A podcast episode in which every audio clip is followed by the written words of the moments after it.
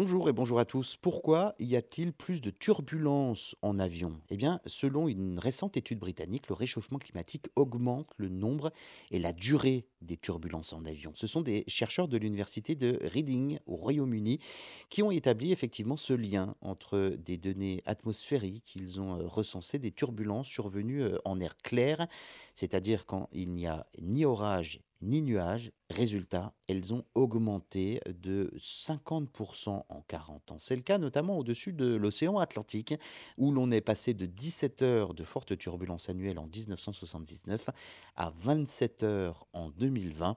Et cela va continuer à s'accentuer selon les chercheurs britanniques. Aujourd'hui, quand on fait un Paris-New York en avion, par exemple, eh bien, on subit en moyenne 10 minutes de turbulence. Dans quelques décennies, autour de 2050, cela euh, pourrait donc atteindre les 20 à 30 minutes de turbulence. Le réchauffement climatique est en cause, euh, on le sait. Les turbulences surviennent quand deux courants d'air de vitesse, de chaleur et de sens différents se rencontrent. C'est ce qu'on appelle le cisaillement du vent. Cela crée ce qu'on ressent quand on est dans l'avion euh, comme un trou d'air.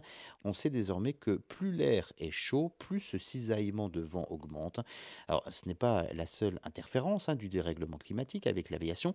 Ces mêmes chercheurs ont également prouvé que la température de l'air au sol peut empêcher les avions de décoller. C'est même déjà arrivé en 2017 à l'aéroport de Phoenix aux États-Unis, où sous un soleil de plomb, il faisait plus de 48 degrés. C'est la température maximale d'exploitation donc pour euh, les plus gros avions.